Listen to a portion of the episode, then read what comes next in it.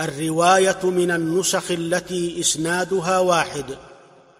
ونسخ بسناد ترتبط تجديده في كل متن أحواط والأغلاب البدء به ويذكر ما بعده مع وابه والأكثر جواز أن يفرد بعضا بالسند لآخر كذا والإفصاح آسد.